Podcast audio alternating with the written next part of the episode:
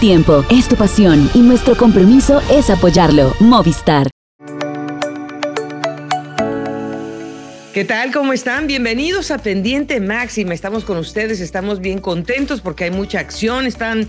ya todas nuestras ventanas copadas, el ciclismo está en plena ebullición con este arranque de la temporada, pero claro, vamos a tener un espacio dedicado a los campeonatos nacionales en Colombia, porque lo hemos comentado antes, este no es un tema que le interese solamente a Colombia, le interesa a todo el mundo y queremos ahondar más en ese aspecto. Y claro, hubo pues también algo eh, de, de ventana también internacional con algunas tácticas nuevas, con equipos que empezaron pero a tambor batiente, y creo que vale la pena señalar, y también el nuevo inicio de la temporada, cómo va a iniciar Tadej Pogacar, todo el mundo quiere saber, eso también lo vamos a tener al cierre de este programa, pero como siempre le damos la más cordial de las bienvenidas a nuestros compañeros, un abrazo muy especial hasta Cali con Marisol Toro. ¿Cómo estás, Mari? Saludos, Goga, para ti, para Eder y para todos los que nos ven nuevamente encontrándonos después de toda esta actividad tan intensa en el continente americano, pues estamos expectantes de lo que va a ser este diálogo. Y además, bueno, Eder viene con el ojo chiquito porque es, viene manejando desde Bucaramanga hasta Medellín, pero seguramente también con una, con una bolsa llena de anécdotas. Eder, ¿cómo estás? Hola, Goga, ¿cómo estás? Un saludo para ti, para Mari, obviamente para todas las personas que nos ven a través de Pendiente Máxima. Sí, claro, venimos, digamos que muy en una parte agotado, pero también como satisfecho porque lo que se vivió en Bucaramanga este fin de semana fue fantástico, fue apoteósico. Yo creo que desde que los nacionales son U C I, eh, el mejor de la, el mejor de todas las ediciones. Misión de la Fundación, sensibilizar sobre la vida de los ciclistas, la responsabilidad que tenemos los conductores en las vías, promover la bicicleta y su uso responsable, patrocinio al ciclismo inclusivo, proyectos de logística verde, bicicletas de carga, y apoyar escuelas de ciclismo con procesos de formación de ciclistas profesionales. El equipo de la Fundación Quiero Tirana Genesano. Bienvenido la Fundación Gero, la verdad estamos muy contentos de tenerlos a ellos también apoyando este programa, los vamos a tener como invitados porque a lo mejor usted dice, bueno, ¿qué es esto? ¿Qué pasó? Queremos saber más, ¿qué es la Fundación? Pues la próxima semana tendremos un vistazo porque hay mucho que hablar y creo que es además en beneficio del ciclismo, así que les agradecemos muchísimo que se hayan unido también a este proyecto. Vamos a empezar pues con pues el plato fuerte, la verdad no podemos pasarlo hasta el final porque la categoría élite ha hecho eh, que todo mundo estuviera realmente con ganas de ver a esos World Tour eh, moviendo la carrera. Eh, Mari, también uno pues a través de las pantallas de televisión que nos tocó pues a muchos verlo de lejos, eh, se sentía realmente que, que ese pelotón nacional estaba muy motivado también por la presencia de los World Tour. Nos faltaron pues Rigoberto y, y pues Egan, claro, pero eso estaba cargadísimo. Además de la presencia de aquellos corredores que han ido a Europa y que están presentes en el pelotón nacional con sus nuevas escuadras, eh, había muchísima premura por vivir este espectáculo. Siento, y no sé, que estuvo más de cerca, que esa ausencia del Tour Colombia también marca aquí un punto importante, es esa oportunidad de ver a todos los ciclistas nacionales, de ver este espectáculo, ya lo decía Goga, es la oportunidad de ver al campeón nacional de Colombia que se ha, se ha convertido en un título tan codiciado y realmente nos han regalado espectáculo de principio a fin. Eh, uno tranquilamente se podría sentar a ver nuevamente la carrera para contemplar una infinidad de detalles y de movimientos tácticos. Pues eh, Eder, la verdad, eh, estuviste ahí, viste de primera mano el circuito, claro, el circuito estaba duro, pero los ciclistas lo hicieron realmente exigente, sobre todo en la segunda parte de la carrera. ¿Cómo es que, que, que viviste esa convivencia, como dice eh, pues Marisol? La ausencia del Tour Colombia dejó con mucha ansiedad y hambre al público. Mira, Goga, yo creo que se juntaron muchos factores. Bucaramanga y Santander, sobre todo el departamento, eh, es una tierra con legado ciclístico histórico. Hay que recordar que allá es uno de los grandes ciclistas de la historia que fue Alfonso Flores Ortiz, quien ganó el Tour del Avenir en los ochenta, y pues de ahí también está Víctor Hugo Peña, que también estuvo acompañando el circuito, bueno, Abelardo Rondón, muchos grandes, Hernán Buenahora, pero era una tierra que estaba, digamos, como que ávida de ciclismo, no había gran ciclismo en esta era moderna, y resulta que les llevan los nacionales después de tres décadas, llegan a Bucaramanga todos estos monstruos que llegaron allá, porque hasta Egan estuvo de visita, aunque no pudo competir, pero la gente lo disfrutó, lo vio. Eh, Superman en un momento pletórico después de superar esto, estas dificultades, en fin, o sea, se juntó todo.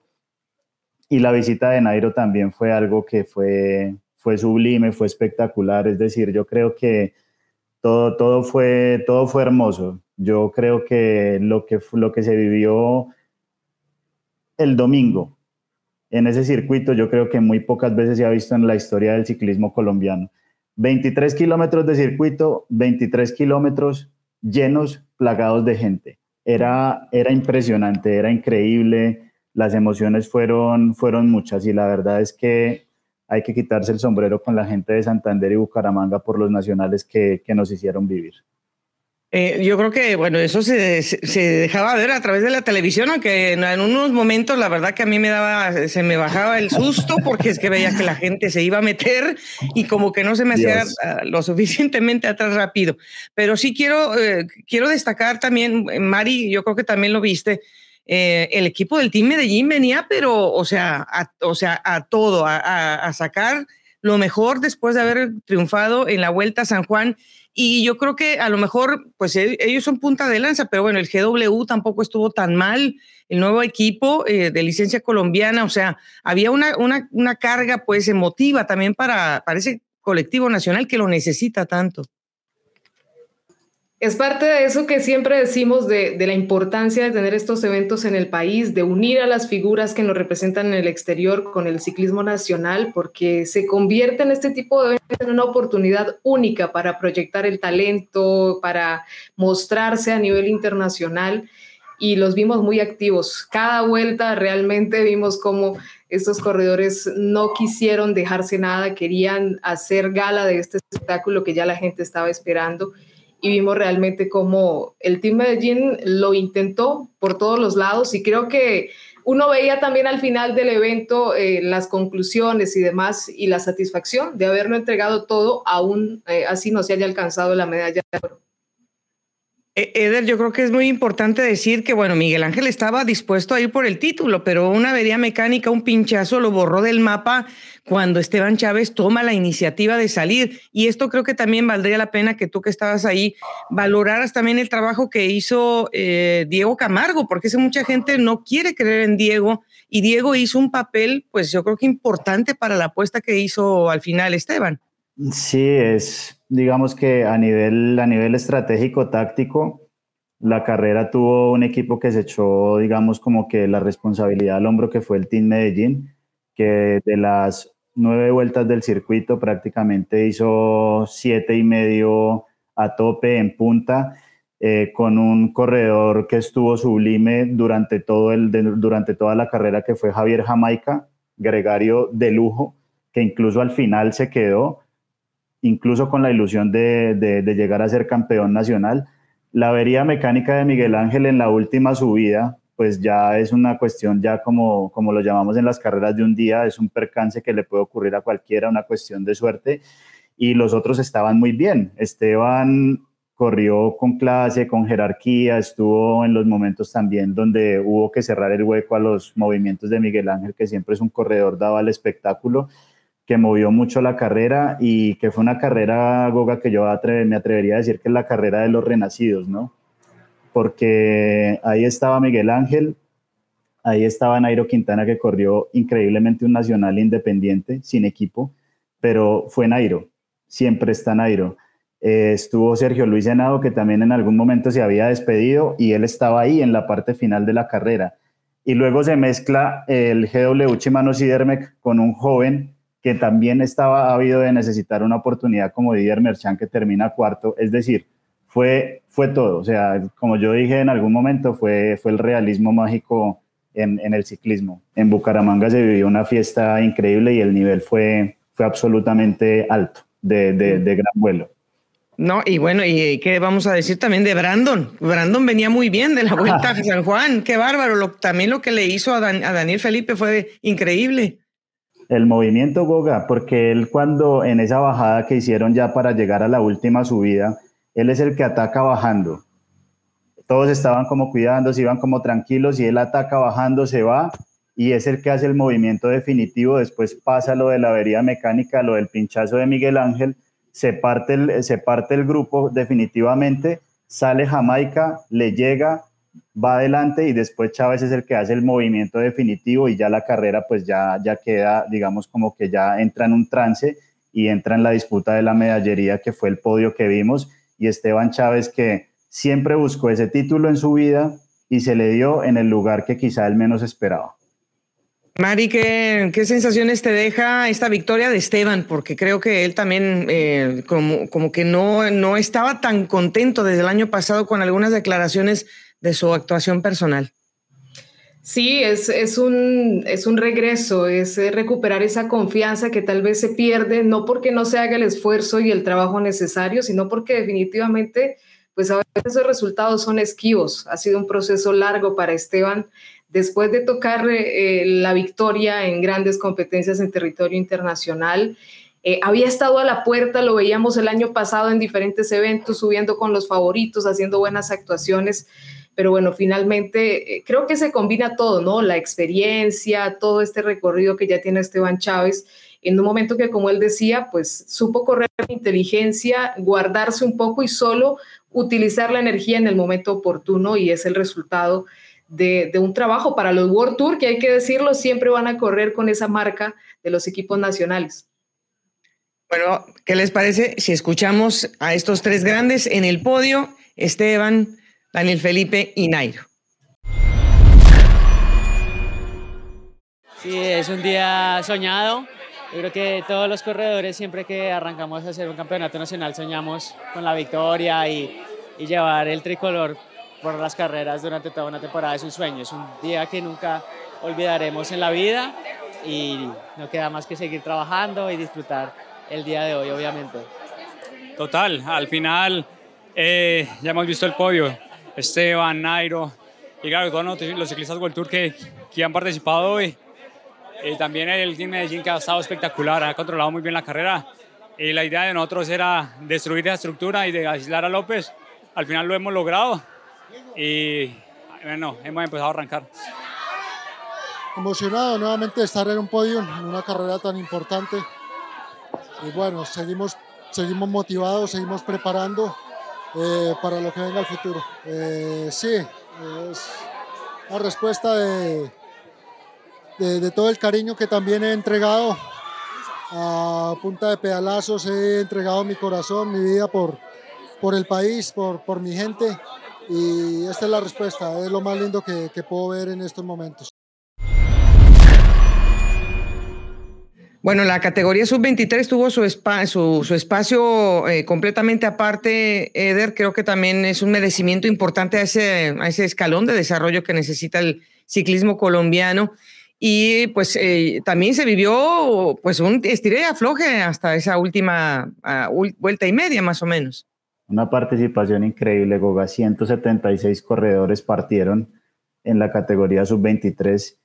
y como siempre suele ser en esta categoría, no es una, una, una guerra abierta, una lucha de poder a poder entre los jóvenes que buscan tener esa exposición de, de ser el mejor corredor sub veintitrés del país, y quedó en manos de un talento del cual yo creo que vamos a oír hablar mucho. Ya el año pasado Kevin Castillo había ganado etapa en Belalcázar en la Vuelta de la Juventud y créeme, lleva apenas dos añitos montando en serio bicicleta. Lo sacaron de un, un cafetal, un campesino eh, sacado de allá de los cafetales de Marsella, que es su pueblo en Risaralda. Lo, lo adoptó prácticamente como un hijo Gabriel Jaime Vélez, y estas son las historias lindas que da el deporte. Ahí, ganando, siendo ahora el mejor corredor de su categoría y con una actuación sublime también de Edwin Patiño. setenta kilómetros escapado, casi gana, porque ahí todo el mundo yo creo que hacía una fuerza increíble para que él lograra coronar, pero bueno, fue un esfuerzo que, que valió la pena, que creó afición y que pues le da un premio con un podio que, que es muy merecido para él, una medalla de bronce.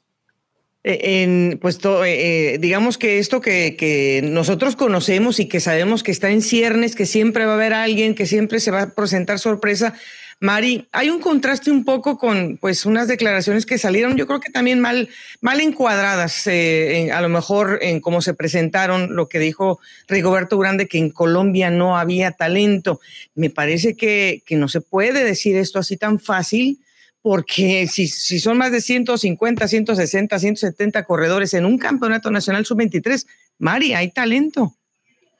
Yo creo que sí hay, incluso eh, siempre he sido de la creencia de que en Latinoamérica, en todos los países hay talento ciclístico, que algunos puedan o hayan tenido un recorrido y una historia más desarrollada en este deporte, pues eso lo muestran los títulos y los logros y demás,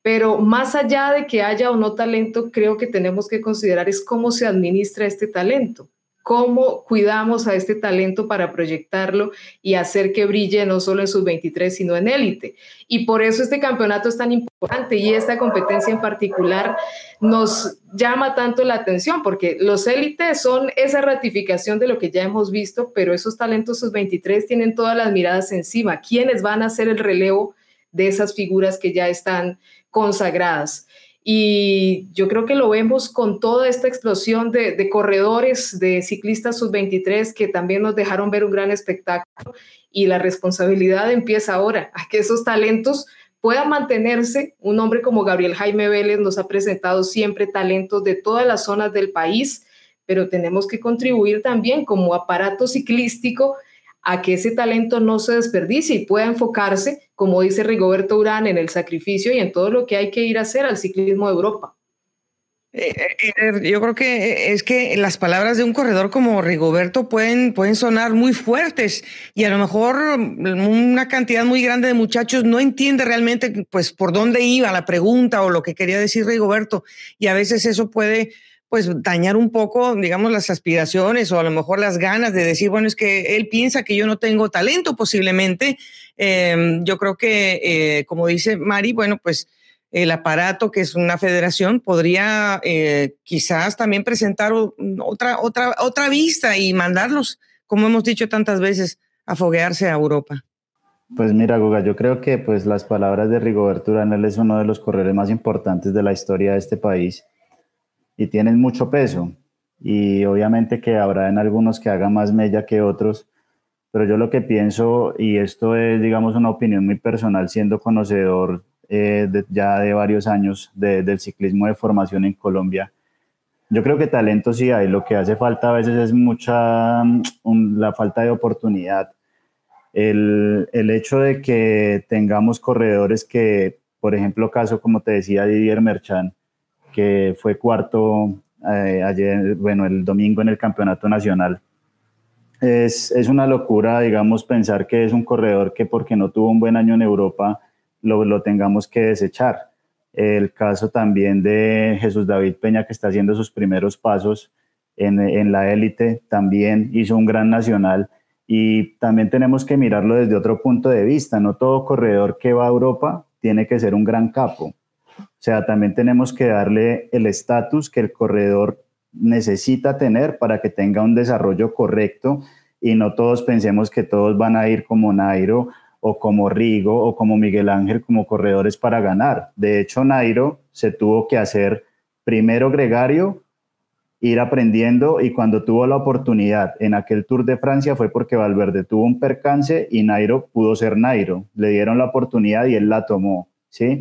Pero entonces tenemos es que, que mirar que esos corredores tengan una oportunidad, una oportunidad concreta, y que no nos hagamos ilusiones de que todo corredor que vaya a Europa tiene que ser el gran ganador de grandes vueltas. No, tiene que hacer el curso, aprender, así como en algún momento Rigo cuando tuvo dieciocho años y se fue hizo un curso largo y terminó siendo lo que es ahora, un gran referente y un gran ciclista que pertenece al Salón de la Fama del ciclismo colombiano y mundial. Entonces yo creo que eso es lo que, lo que, hay, que, lo que hay que mirar, ¿no? Ser, ser muy mesurados a la hora de llevar el proceso, y no creer que porque el corredor gana una carrera, entonces ya tiene que ir directo a Europa a triunfar. No, llevémoslo con calma, que haga el curso, y si se demora dos o tres años, pues que se demore dos o tres años, porque Remco, Pogacar y Egan son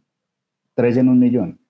Sí, no, y Miguel Ángel pasó por eso, se desarrolló tres, cuatro años y después nos regaló los podios que, que ha podido tener en las grandes. Y bueno, hablaba yo con el profesor Luis Fernando Saldarriaga también sobre estas declaraciones en donde, bueno, pues podríamos estar apuntalando más hacia el apoyo psicológico, porque todos ellos pueden ser grandes y pueden desarrollar y pueden ganar vatios y pueden ganar posición de bicicleta y muchas cosas, pero la cabeza manda muchas veces y ahí es donde hay que apuntalar de, de realmente que ellos crean que van a hacer su mejor esfuerzo siempre, aunque es lo más difícil para todos, yo creo. Es el pensamiento de que uno tiene que ser grande siempre, ¿no? Pero, ¿qué te parece si aprovechamos las palabras que nos eh, compartes también de eh, Edwin Patiño, quien habla precisamente de esos sueños, siendo un eh, corredor también con unos orígenes como muchos los tienen en Colombia? Pues eso también es como parte de mi vida, no sé, pero en el pensamiento siempre, siempre tengo o todo o nada. Me gusta jugármela, me gusta,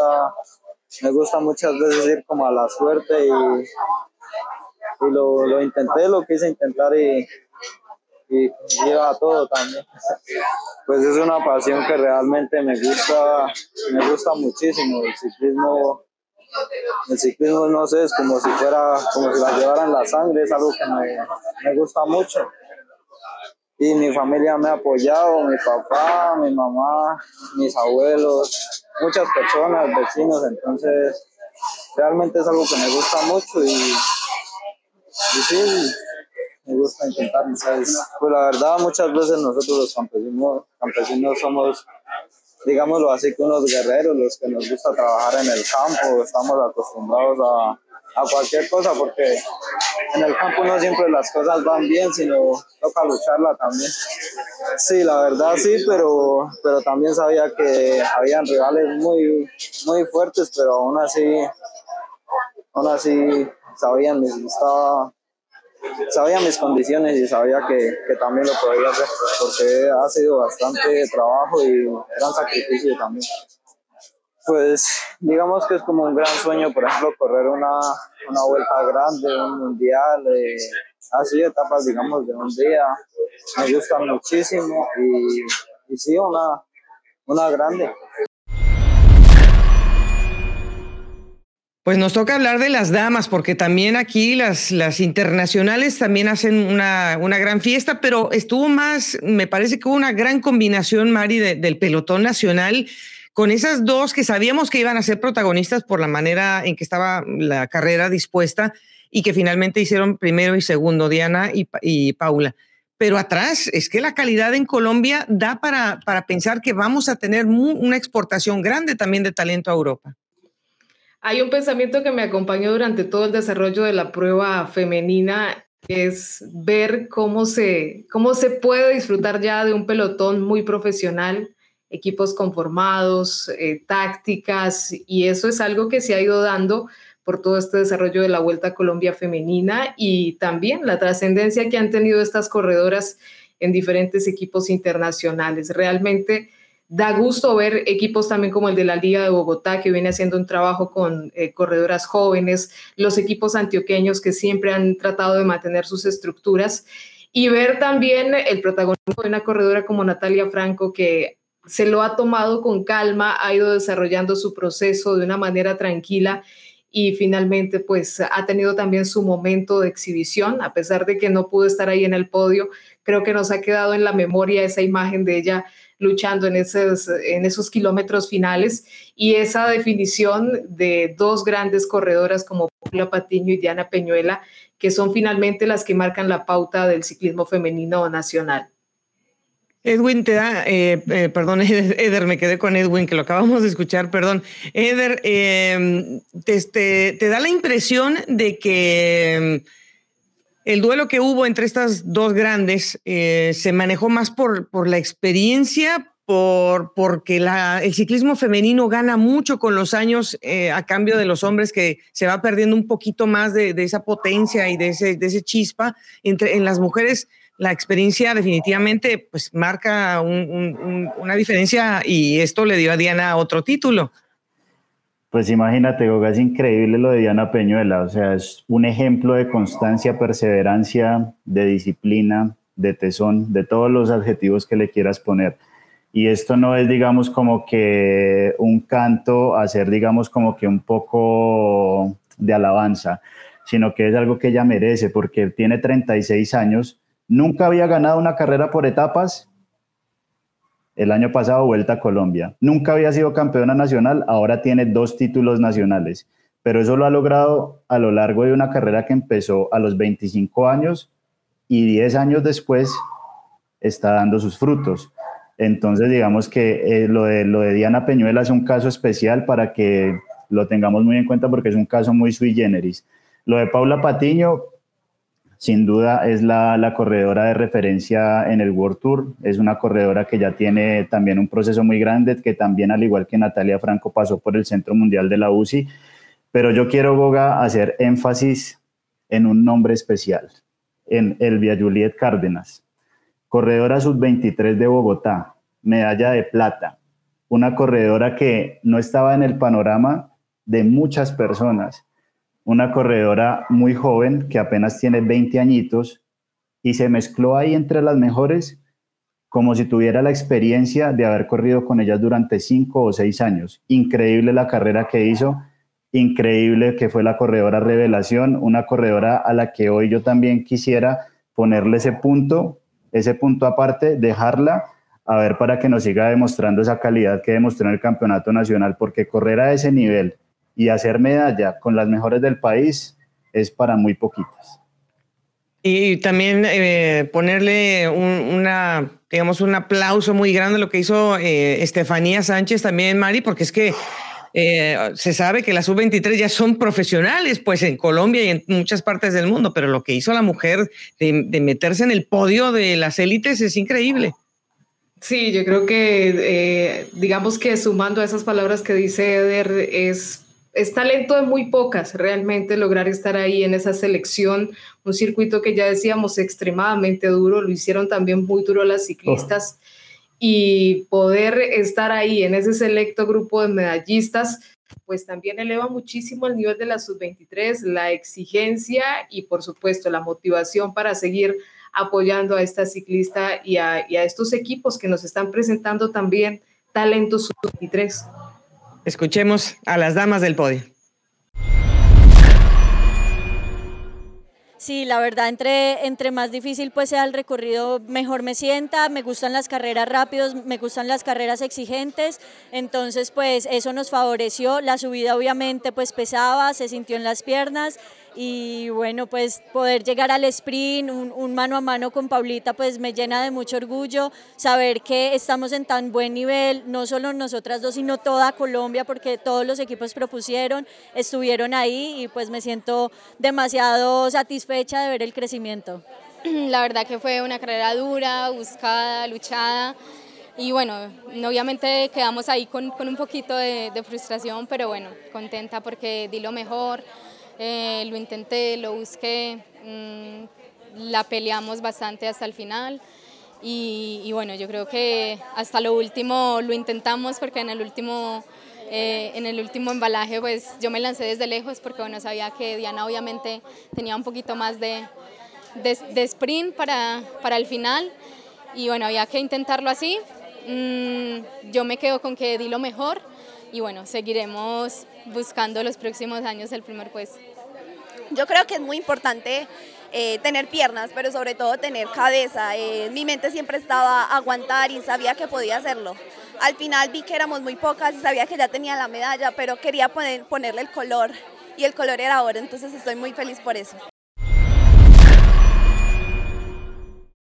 Bueno, el escenario en Colombia obviamente había tenido un poco de, de movimiento antes, porque, antes de los nacionales, porque se presentaron las nóminas, que bueno, esperan tener una función eh, directamente, digamos, de mucho ruido y sobre todo equipos que a lo mejor tenían un poco de problemas, hasta el E P M hasta hace poco también tuvo sus problemas para, para solidificar su, su presencia en el calendario. Eder, el Sisticrédito también tuvo pues un ajuste ahí como que se, como que pues también lo pasaron un poco mal, pero presentaron una nómina tremenda. Cuéntanos, ¿cuál es el espíritu que guarda esta escuadra? ¿Cómo, cómo ves que se ha reforzado? ¿Con qué espíritu llegan?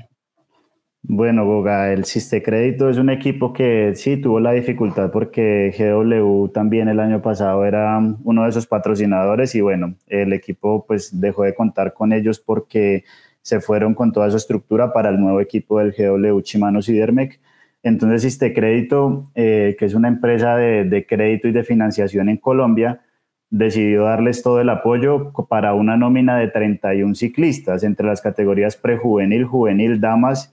corredores sub veintitrés y élite. Impresionante el esfuerzo que están haciendo y es un equipo que tiene en la cabeza la filosofía de, de su manager, que es Gabriel Jaime Vélez, de exponer talentos, de hacer formación, de darle oportunidad también a los corredores que son, entre comillas, veteranos, para que esos corredores también tengan algo de influencia sobre los más jóvenes y pues... Tiene un equipo que de verdad el año pasado fue el equipo revelación de la temporada a nivel nacional y que este año tiene mucho que hablar, tiene mucho que hablar. De hecho, ya tienen el campeón nacional sub veintitrés y el último campeón de la Vuelta del Porvenir, que aquí lo vamos a tener también en este, en este espacio, Boga.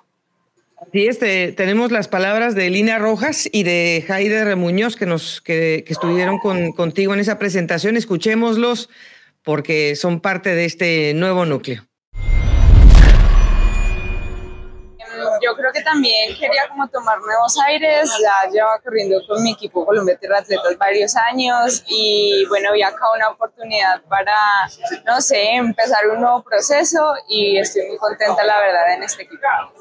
Es un equipo de ciclistas muy jóvenes, eh, todas tenemos como el promedio de la misma edad, es un equipo muy unido y yo creo que también un equipo así como con tanto proceso como el que está teniendo este equipo eh, tiene mucho margen de mejora.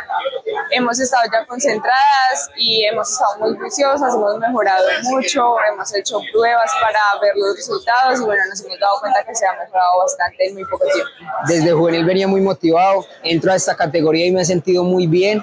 Eh, mi equipo me ha respetado mucho el proceso y vengo sintiéndome muy bien, entonces creo que para unos años me visualizo siendo uno de los grandes, no tanto a nivel nacional sino a nivel internacional. Me sueño corriendo carreras por allá en Europa, corriendo el Tour de Francia y las carreras pues que, que todo ciclista anhela correr. Entonces creo que hacer este año de la mejor manera y el segundo año sí a disputar lo que se, lo que se venga. Planeado mentalmente sí lo tengo así, el primer año hacerlo acá en Colombia, eh, tallarme con los élites y con los sub veintitrés, aprender de ellos lo que más se pueda. Y el segundo año, si, si se me abren las puertas para un equipo europeo, pues eh, tenía la mentalidad de irme. Pero si este año eh, supero las barreras que tengo planeadas, claro, este año también se puede aprovechar la oportunidad. Y continuamos conociendo el proyecto ciclístico de estos equipos que estarán participando en el calendario nacional, pero que también tienen un nutrido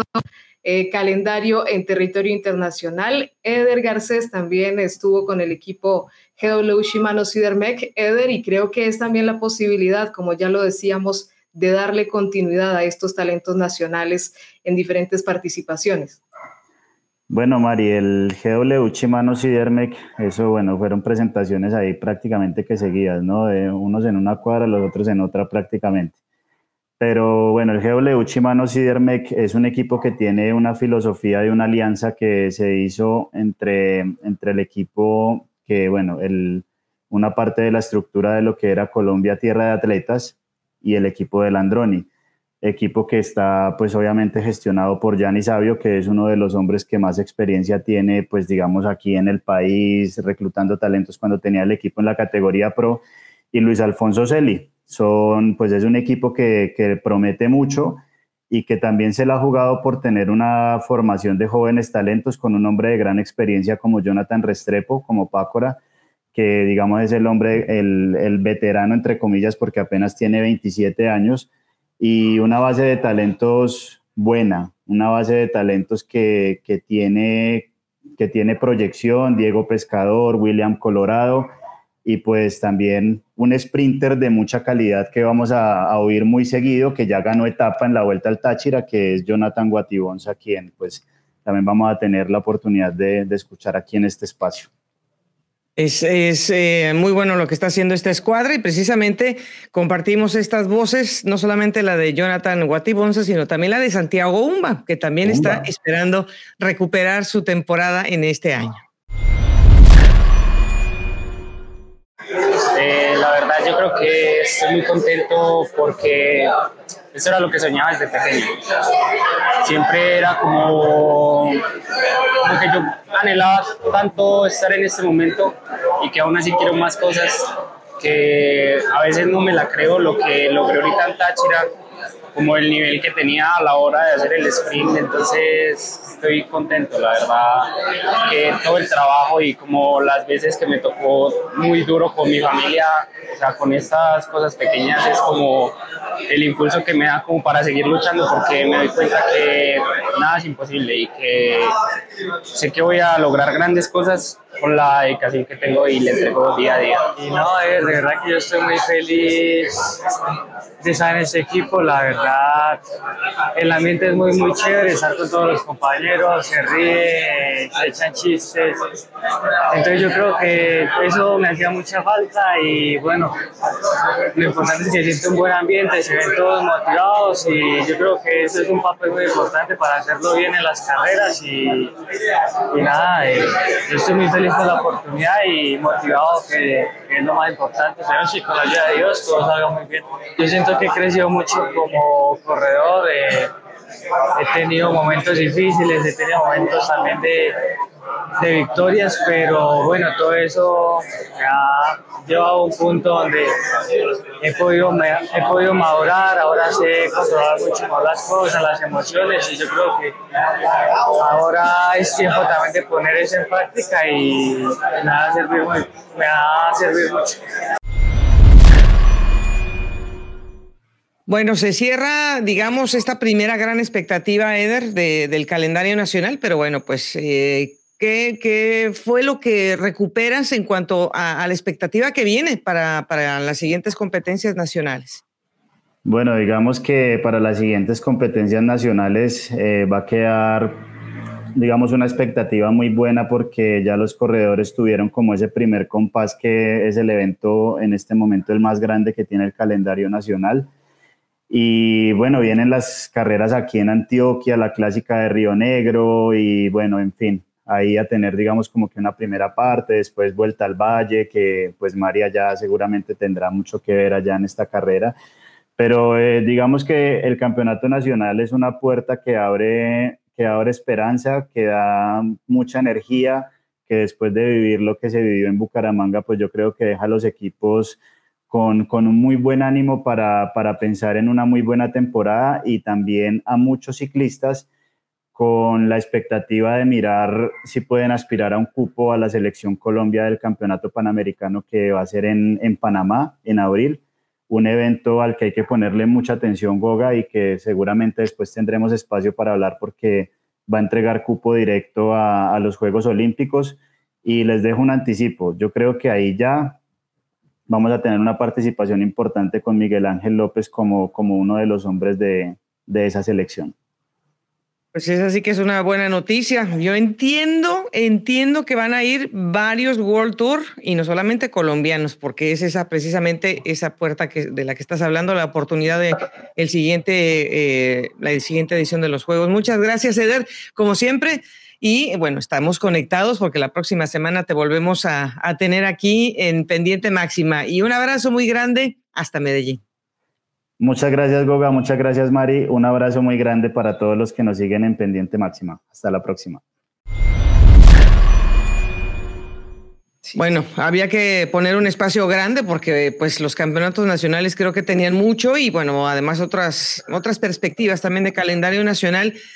Pero Mari, este fin de semana, eh, yo no sé si, ah, bueno, hasta dónde pudiste ver la comunidad valenciana y de lo que leíste y todo esto, pero ha sido una carrera que me ha dejado un impacto muy grande porque es que es una carrera de cinco días que se convirtió en una carrera como una París-Niza, como es que eso se peleó con segundos en la mano y al final le dio un vuelco, tre- tre- bueno, una cosa tremenda a la clasificación general con una apuesta de lejos de un corredor tan veterano y tan digamos, eh, zorro como es Rui Costa. ¿Es esto algo que vamos a esperar durante toda la temporada o fue a, o solamente pues flor de un día por, por las circunstancias de carrera, Mari? Yo creería que sí, Goga, y me llamó mucho la atención las declaraciones de Tao Gegenhardt eh, después de ganar la etapa y de lo que costaba buscar una victoria en esta vuelta a la Comunidad Valenciana, de lo difícil que estaba.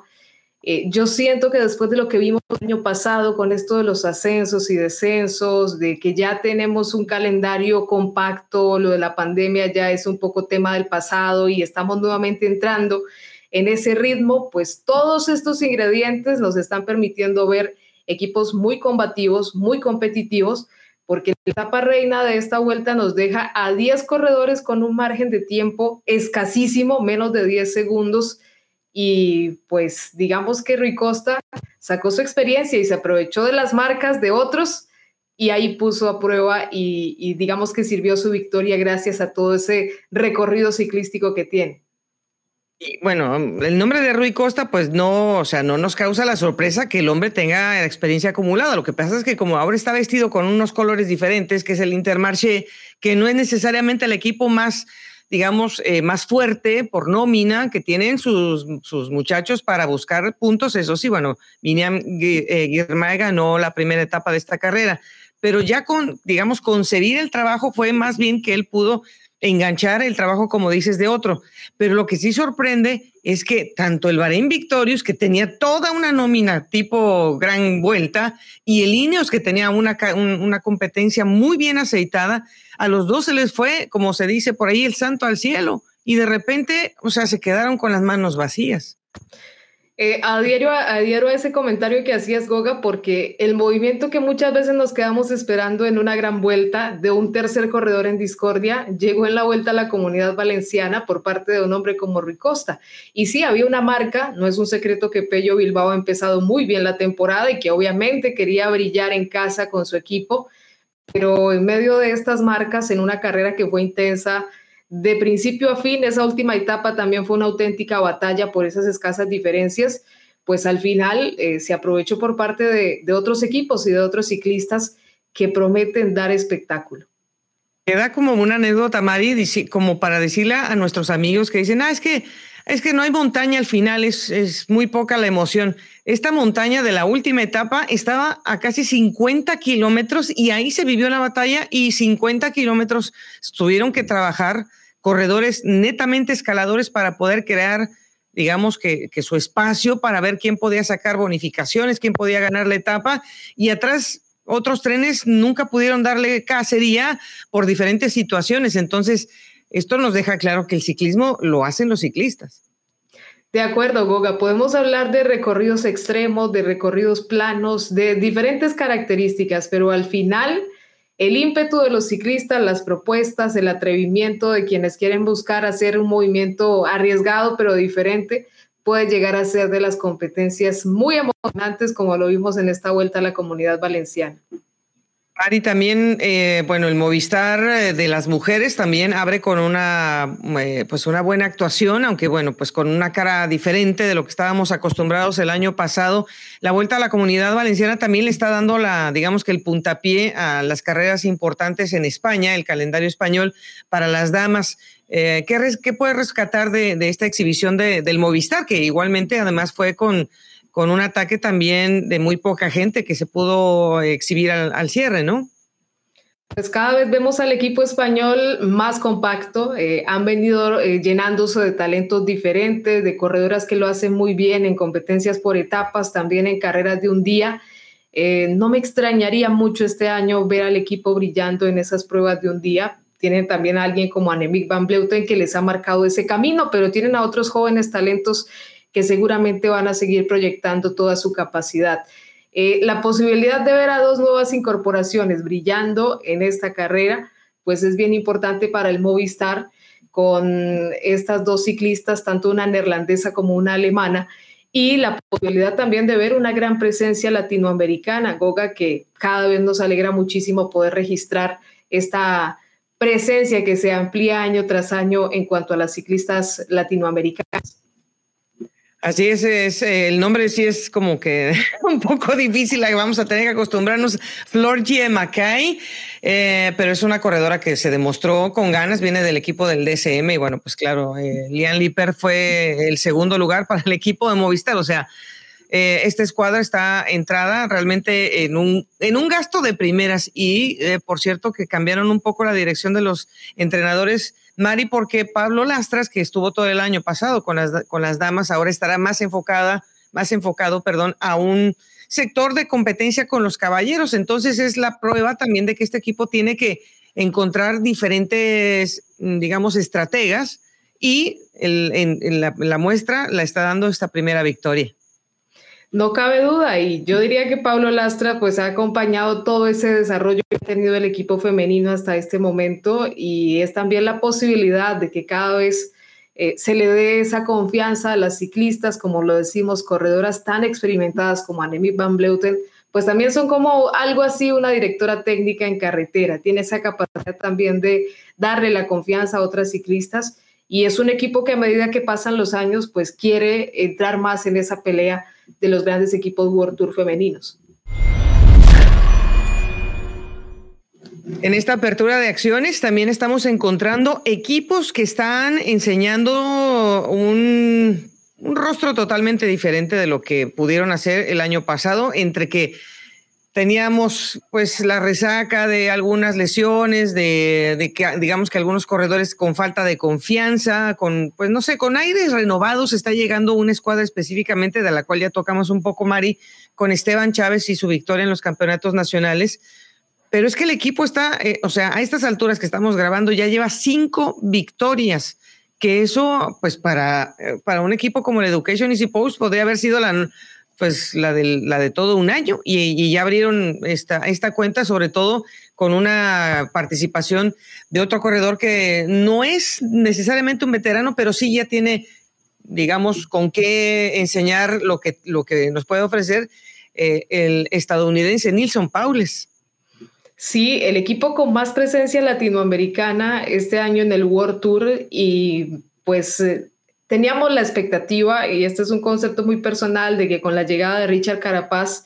eh, digamos, el equipo se concentrara un poco más en, en tener esa buena nómina para los grandes objetivos, no verlos figurando tan temprano. Eh, me sorprendió ver a Alberto Bettiol tan pronto en el Santos Tour Down Under, es un corredor que generalmente se prepara para las grandes clásicas, lo hemos visto siempre brillando ahí. Y ahora la continuidad, cuando ya llega el calendario europeo, pues ver a Nilson Paules, no solo con esta victoria en la actual D B seis, sino también en, en el Challenge de Mallorca. Creo que es también ahí eh, un, un gran logro, y va a estar bastante difícil esa lucha, porque sabemos que a nivel interno también las escuadras tienen su propia batalla por escoger a las nóminas que van a estar en las grandes competencias. Así que va a estar muy reñido, teniendo en la cuenta que tienen corredores de todos los perfiles y de todas las edades. Y bueno, en unos días va a ser también el Campeonato Nacional de Ruta y Contrarreloj en Ecuador, entonces pues es una posibilidad de que haya también un título, ya sea en la cabra o en la ruta para, para la escuadra. Y pues Esteban Chávez eh, se, ha, se ha revelado un poco después de esto, qué es lo que va a ser su calendario. Y bueno, ya tocas el, el tema de Richard, que vamos a ver cómo termina el fin de semana allá en el Carchi, pero eh, pues él, él sabemos que está muy enfocado en, en una grande, y la grande tiene que ser el Tour de Francia, pero alterna, alternadamente ya lo que tiene Esteban en la bolsa quizá le permita también que su equipo lo apuntale, Mari, para competencias como la Vuelta a Cataluña o la Vuelta al País Vasco, donde el hombre ha tenido también buenos momentos. No cabe duda, Goga, eh, como lo decíamos durante el análisis del Nacional, eh, Esteban Chávez ha venido mostrando que está ahí eh, en ese grupo de los selectos, de los, de los más importantes. Tal vez en, en algunos momentos le faltaba ese punto para mantenerse ahí en la disputa de las carreras, pero este inicio de temporada creo que le devuelve esa confianza a él, también despierta la duda y la posibilidad en que su equipo Le, le dé esta responsabilidad, y sí esperaría ver a Esteban Chávez nuevamente buscando primero estas victorias o este buen rendimiento en las carreras de una semana, y por qué no eh, que pueda mantenerlo también hasta una grande. Bueno, para cerrar el comentario del Education, no supimos pues cómo está, digamos, de, de preparación, en dónde está parado en su, en su ascenso, digamos, de curva Rigoberto, porque no pudo participar en los nacionales por una eh, virosis, pero eh, pues uno espera que, que, que la avalancha también lo pueda salpicar a él un poco, ¿no? Sí, sí, sí, es un poco lo que, lo que esperamos, ver cómo se van a acomodar todas estas fichas, estas figuras. Eh, Rigoberto Urán en los últimos años nos ha tenido más acostumbrados a que tarda un poco más, digamos, en, en comenzar su trabajo de temporada, pero todo también está enfocado en los objetivos, ¿no? Eh, es un corredor que también cuida ya en el desgaste eh, normal completamente, pero que seguramente en el objetivo que se enfoque, pues ahí lo veremos buscando buenas actuaciones para el equipo. Pasamos a ver el calendario que todo el mundo estaba queriendo que se revelara para saber cuál iba a ser el camino de Tadej Pogacar rumbo al Tour de Francia. Hay un cambio significativo, Mari, y me parece que viene quizás un poco para sacarle de encima a Tadej una carga, pues no física, porque física puede ser que, que el hombre no, no, no, sea, no, no requiera tanto, pero psicológicamente estar en el ojo del huracán tan temprano para defender un título en el U A E Tour, eh, bueno, pues Machín ha decidido que por ahí no, que preferiría mejor ponerlo en carreras de menor perfil, en, eh, hablamos de carreras de, de calendario Pro Series, en España que, que, que le van a darle el permiso de alguna manera, pues no de que le quiten de encima los ojos la prensa, pero sí por lo menos de, de no ir comprometido a ganar a la primera también. Sí, y vemos algo como muy común en dos actuales campeones como Tadej Pogacar y Remco Evenepoel, que han decidido dejar un poco más de lado esa presión del país de su equipo, del país natal, para enfocarse más en sus objetivos. Y España ha sido ese lugar escogido, en el caso también de Tadej Pogacar, en la Clásica de Jaén y la Vuelta a Andalucía, que son dos carreras que no van a dejar de lado esa posibilidad de tener un buen fogueo en competencia, porque también asisten grandes rivales a estas pruebas, pero sí quita, por supuesto, toda esa exposición mediática. Lo que sí me extraña es que, que puedan hacerlo, Goga, porque también uno sabe que hay una inversión muy grande del equipo y que quiere tener a sus figuras en la carrera más importante, además que es una prueba World Tour, tiene todos los elementos para que esté presente allí el equipo con sus grandes figuras, pero bueno, también ya Pogacar está en un momento en el que debe ir cuidando poco a poco sus movimientos y ya tal vez no es ese corredor que hacía las cosas eh, en muchas ocasiones sin pensarlo y ahora sus movimientos son más planificados. Y bueno, el equipo me imagino también tiene que crearle un poco la ilusión a otros corredores de, de, de que ellos también van a ser pues el número uno en estas carreras que bueno, eh, al equipo no le ha hecho falta número de ranking porque por varios lugares ha podido cosechar y de una manera bastante vasta eh, en, los, en los años eh, que acaban de, de, de terminar siendo de los mejores equipos del mundo. Eh, pero yo creo que también vale la pena un poco que, que Adam Yates, que le va muy bien esa carrera, que bueno, eh, Marc Soler o Brandon McNulty o quienes ellos decidan realmente poner en esta carrera World Tour, que les den un poco de ilusión, Mari, porque es que eh, tener a, a Tadej Pogacar le quita también a otros el poder de, de brillo quizás. Diversificar la nómina y las posibilidades. Eh. Todo esto también, eh, la posibilidad de brillar al inicio de temporada, incrementa la expectativa para las grandes vueltas y de conformar una nómina que llegue confiando en lo que ha hecho y en lo que puede dar en esas carreras. Y si juntamos únicamente a todas las figuras en un lugar y tal vez eh, con ese marcaje no puedan lograr el objetivo, pues va a ser un poco contraproducente para lo que quieren. Así que está bien esto de ponerlos por separado y ya en un momento determinado juntarlos para un objetivo grande como las competencias de tres semanas. Bueno, además de las carreras que ya nos ha dicho eh, Mari sobre dónde va a iniciar esas pedaladas competitivas, la carrera de Jaén es con, con eh, destapado, entonces eso le prepara un poco la escena para defender la Strade Bianche, que ganó en el dos mil veintidós y que también tiene en esa inscripción, pero de ahí en adelante es más o menos el mismo camino con las carreras, las clásicas de, de primavera, que son muy importantes pan, también para él, y tiene el, el Tour eh, de Eslovenia, su país que siempre le ha funcionado muy bien antes de llegar al Tour de Francia. Entonces, digamos que ese bloque está bien entendido, pero sí nos llama la atención un poquito ese cambio que ha dado para no iniciar, de hecho, en el World Tour. Bueno, Mari, llegamos a, al final con, pues yo creo que merece también un lugar eh, importante, pues algunos comentarios alrededor de la Vuelta a San Juan. Una carrera que experimentó sin una contrarreloj individual, eh, que tuvo a la montaña como principal escenario, eh, que no vio la victoria eh, que todos hubieran querido ver de, de Remco Evenepoel, pero le dio también otro, pues otro giro a, al entendimiento de lo que esta carrera le puede ofrecer a equipos continentales, Mari. Los vimos constantemente en movimiento, realmente fue la oportunidad de ver a estas escuadras, eh, además porque coincidieron los cuatro invitados al Giro de Italia, algo que también es parte del privilegio de tener este tipo de competencias en nuestros países latinoamericanos, y la constante búsqueda de estas escuadras, como también de los equipos argentinos que siempre estuvieron ahí animando la competencia, las escuadras colombianas, el equipo de Panamá, todos realmente haciendo un gran trabajo. Eh, se corre siempre con ese ímpetu en Latinoamérica de poder exhibir la capacidad, y realmente el regreso de la Vuelta a San Juan no solo nos ha dejado un gran duelo en la montaña, eh, tal vez un estilo más clásico para nuestros países, sin esa disputa de la contrarreloj,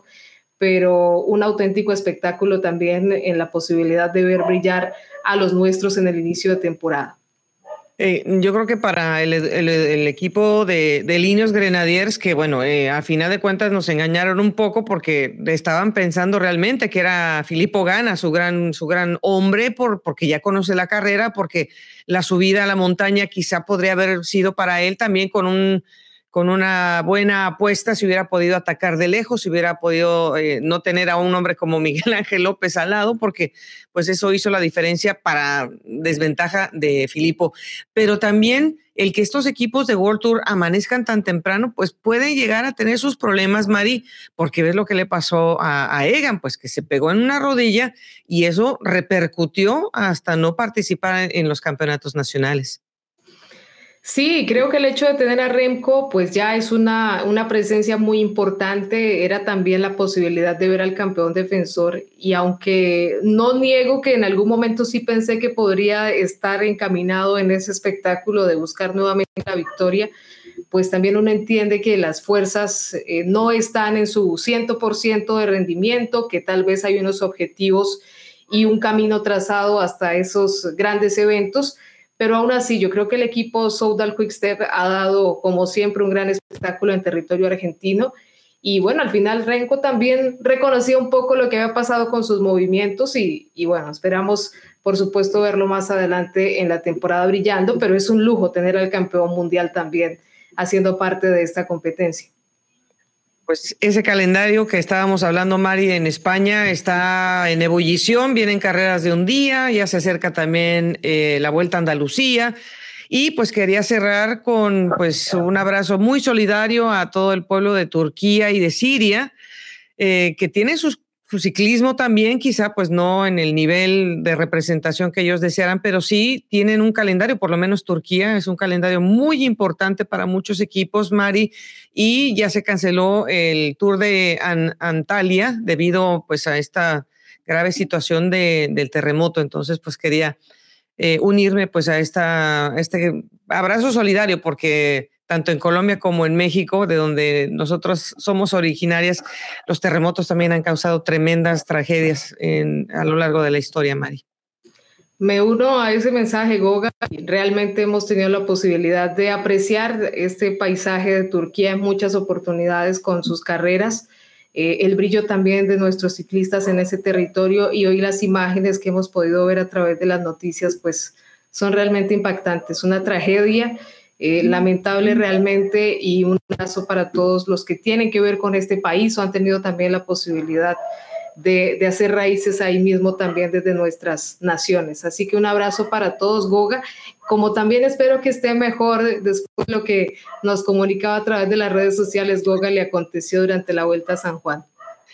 Sí, hombre, un, un, una pequeña fractura, oh, es un dedito chiquito, pero ese dedito duele más que muchas otras partes más grandes del cuerpo cuando se lastima. Yo creo que a todos nos ha pasado, Mari. El chiquito duele eh, bastante cuando uno le da ese